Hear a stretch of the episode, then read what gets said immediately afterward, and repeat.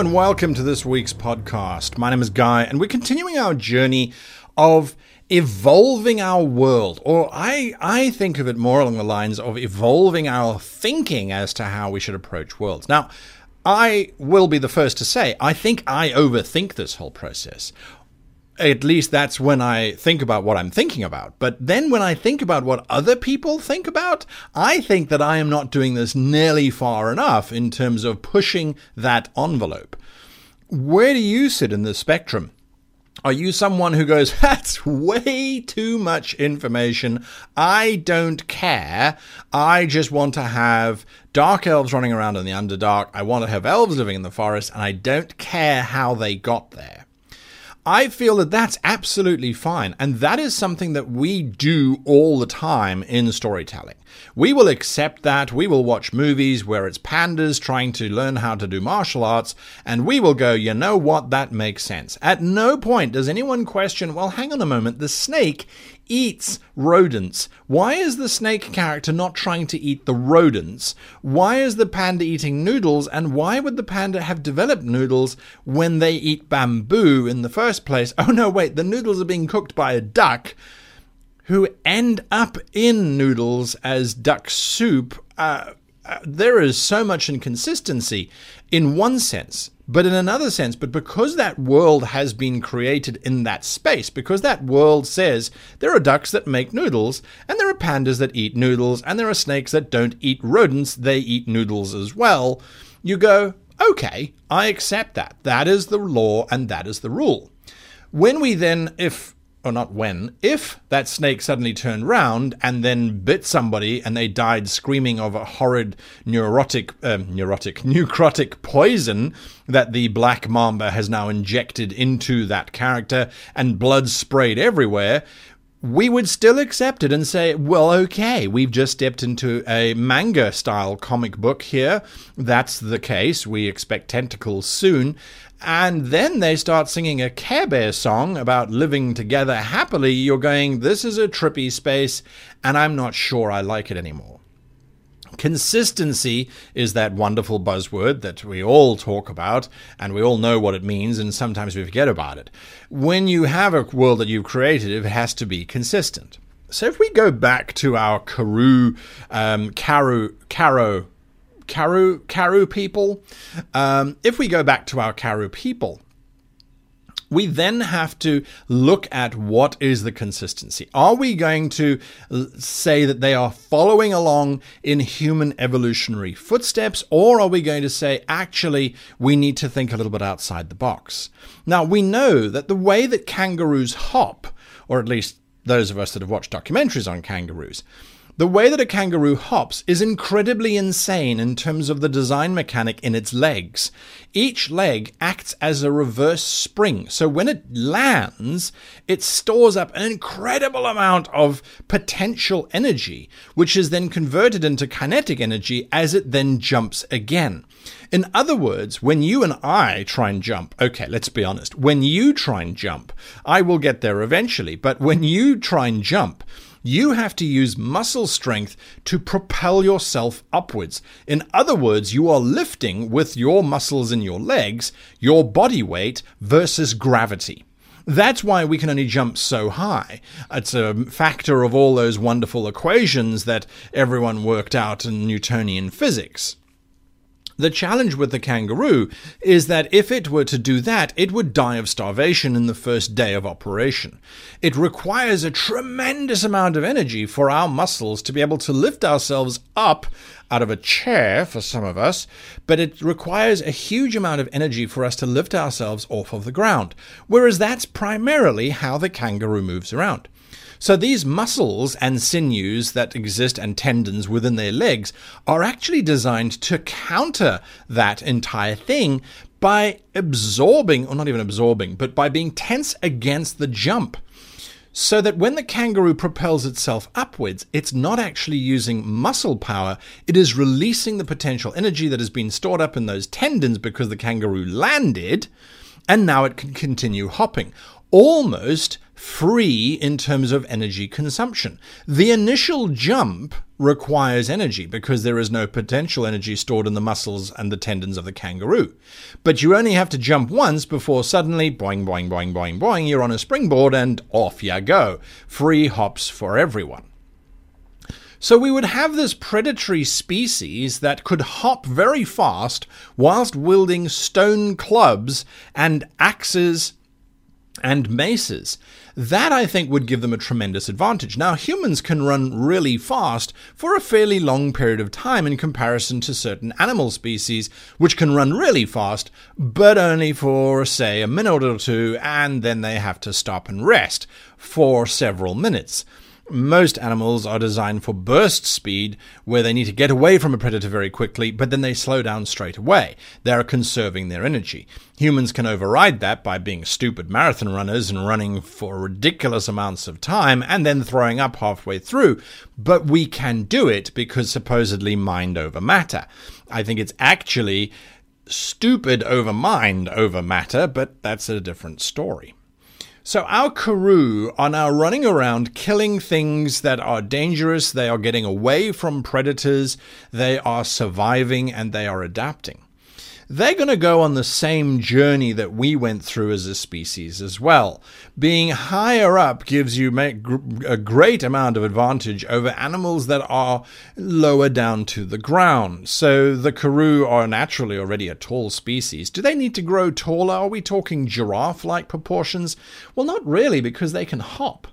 Now, I will never forget, I had a dog when I was about five or six years old. His name was Sergeant Murphy. And Sergeant Murphy was what we in South Africa would call a Godoy. A Godoy dog. Godoy basically means a mishmash, amalgamation thing. And he had Dachshund in him. He had Fox uh, Terrier in him. He had Jack Russell in him. He had who knows what else in him. He was really a collective dog. So he had a really long body, but he had really short legs. Well, kind of short legs, but they were very springy legs, so kind of like a Jack Russell. He would go for walks with us on the farm, and I wasn't very tall, but I will never forget walking through grass that for me came up to my chest. For my father, I think it would have come up to his thighs. It was quite tall grass or maybe it was his knees, I guess. Um, nonetheless, poor old Sergeant Murphy, it was over his head, and he had no idea where he was. He was just in this forest of, of grasses. And so, when we were moving on and making our way around the, the, the, the, farm, as it was, we would call out every now and again, or whistle, or shout, and the next moment this dog would launch itself vertically up into the air, springing up on its little legs, look around frantically to get its bearings, and then drop back down again into the grass. Now, that to me is a particularly intelligent way of realizing that the grass is quite tall, but if you jump up, you can see around a bit. So I think in that Godoy dog, there was a little bit of intelligence. Then I remember what he used to do with electric fences, and I completely disregard that last sentence. So Sergeant Murphy would jump up, see where he was going, and then he would move on. So his height wasn't that much of a disadvantage. Meerkats stand up on their back legs to give them extra height. This changes the height of a meerkat's head from about, hmm, let's say, seven centimeters or three inches above the ground, two inches above the ground, to about 15 centimeters, maybe 20 centimeters above the ground, 9 or 10 inches above the ground. That's not a huge change, but for the meerkats, it's spectacularly large. So for our karoo who are jumping, they're naturally going to get higher and higher as they are seeing their enemies. And I don't think they're going to lose that ability. I think that ability is going to stay with them for quite some time. It's very useful to be higher and moving fast. But they're developing these brains that start to analyze things. Where language came from, I don't think we're ever going to know. But when you think about the basics of language, again, we turn to our own planet for inspiration. We know that wolves communicate with each other by howling. I personally know that lions communicate with each other by roaring. It's not a complicated communication. It's just saying, I am here and I sound loud because I'm big and powerful. You should stay away. It's a pretty straightforward message, and generally speaking, they repeat the same message over and over again, but nonetheless, there is definitely communication. Dogs communicate through all kinds of various scents and things, as well as by barking, or growling, or whining. There is a range of sounds that they can do. A lot of people think that perhaps those sounds, well, might have come from spending time with humans, but wolves generally do the same thing. So there's some some some basis for auditory communication within the animal kingdom. Now, of course, whales sing songs and dolphins make clicks and sounds and things. So there, there's a lot of basis for that that that communication in one form or another within um, collectives does develop over time. So our Karoo, who are hopping around armed with basic stone devices, the challenge with stone tools is that it's only certain types of stone that you can use. There are certain types of stone that when you hit them with another rock just crumble. There are other types of stone which you use as the rock that hits other rocks because it is so dense it's difficult to break. So you have to find certain types of stones. Flint stone, for example, has a sharp edge, is relatively moldable in terms of hitting it at right angles and making flakes fall off of it. So that starts to keep those Karoo that realize that these rocks are not lying around everywhere around certain areas which again is the basis for our agriculture. So our Karoo now start to have territories and they start to have communication to indicate that their territory is under threat. There's a predator moving through that may try and come and eat their uh, offspring, and that the Karoo need to go with their newfangled weaponry and go and defeat this predator. Or, a much more obvious example is that the wildlife in the area is becoming scarce, simply because that's what wildlife do. They realize that there are predators in the area and they move away if they can.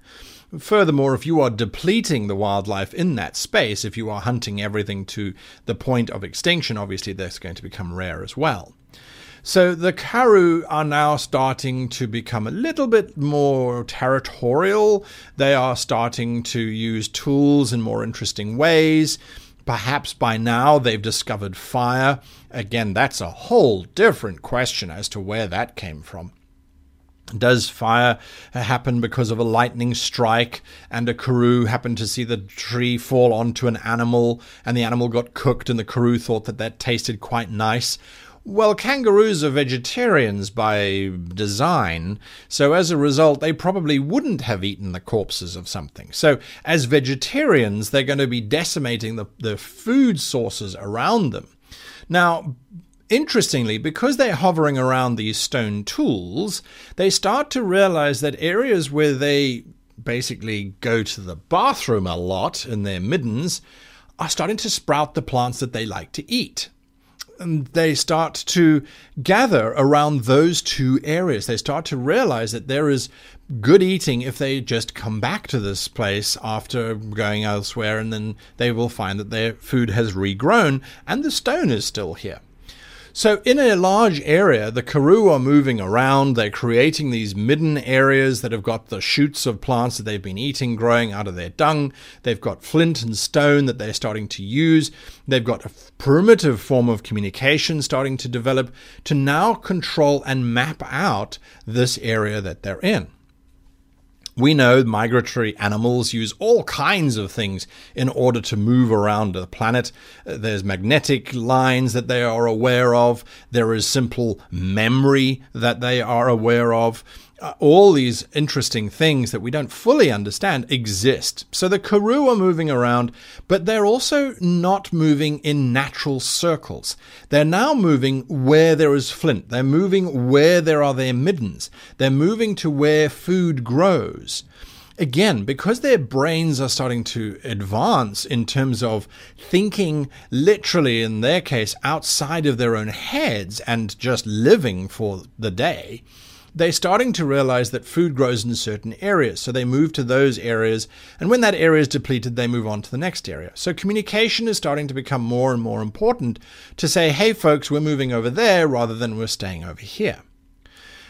Slowly and slowly, those movements that the Karoo are going on, they start to become localized. And they also start to realize that, hang on a moment, this area here, the food grows really quickly, but that area over there, the food grows really slowly.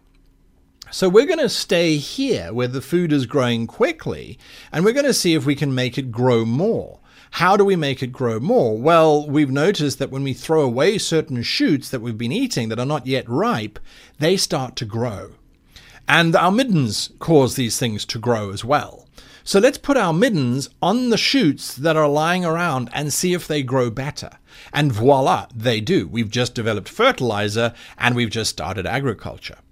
Now, what is interesting is there's a book uh, that I read a long time ago. Uh, I think it's just called Happiness, but it's asking the question of are we happier today as a species than we were when we were at the point of the Karoo as they are at the moment? Our closest analog in terms of trying to figure this out is going to go and look at the cultures and tribes that still live very much like the Karoo live at the moment in our story we go to the San Bushmen of the Kalahari Desert in my home country of South Africa, or we go to the Amazon tribes who are still fairly isolated. And we look at what are they doing? Because they never got to the agricultural step. They didn't really settle down. They didn't domesticate many animals. They didn't start growing large crops. They knew where root tubers and where certain crops grow uh, naturally, but they don't base their movement cycles on those. Not to the point that sedentary farmers do in terms of not moving at all. What this then does is it shows us that these cultures they have language, they have very developed social skills, and you can take that person from that culture, raise a baby in a sophisticated New York apartment, and that baby will integrate without any problems whatsoever. So, in other words, genetically and biologically, we are identical. But from a cultural perspective, there is no writing. If anything, there is a crude form of marking days or months or the passage of time. But there's very little concept of time as well, other than sun up, sun down, and the changing of the seasons, which, interestingly enough, there aren't a huge amount of seasonal changes. In the Karoo, it doesn't snow often. It does happen once or twice in a millennium type of thing. But the environment remains either hot or slightly hot, the same in the Amazon jungle. So, for the Karoo that are living in this paradise, they don't have to change.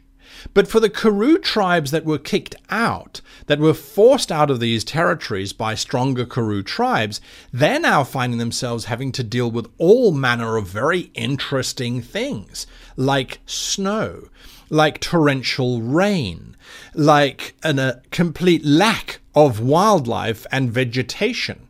They're forced to either adapt or die.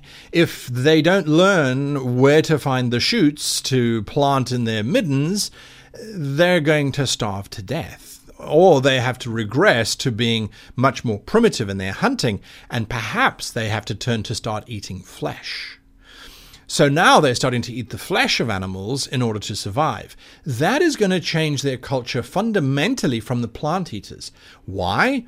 Well, because when you're eating the organs of other animals, you start to realize that there are all kinds of interesting things inside a body that a plant doesn't automatically have.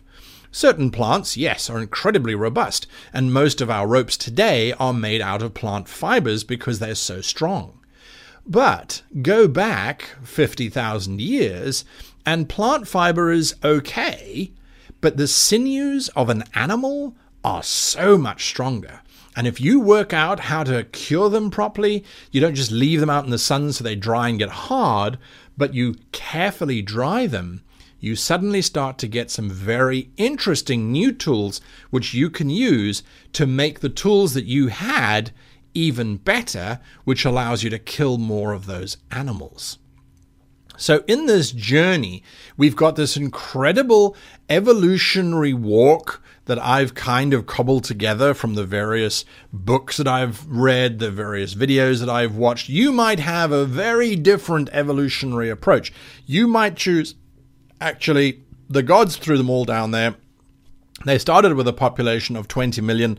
Oh, and they all starved to death because they didn't have agriculture they hadn't developed that technique yet. They were they were literally just thrown down there, or they were thrown down there with all the knowledge that they currently have, which would then imply, by the way, as a segue, that if you arrived with all of the knowledge that you were going to need, because the gods realized that you need to live in stone cities and you need to have this and you need to have that, why then would you develop further?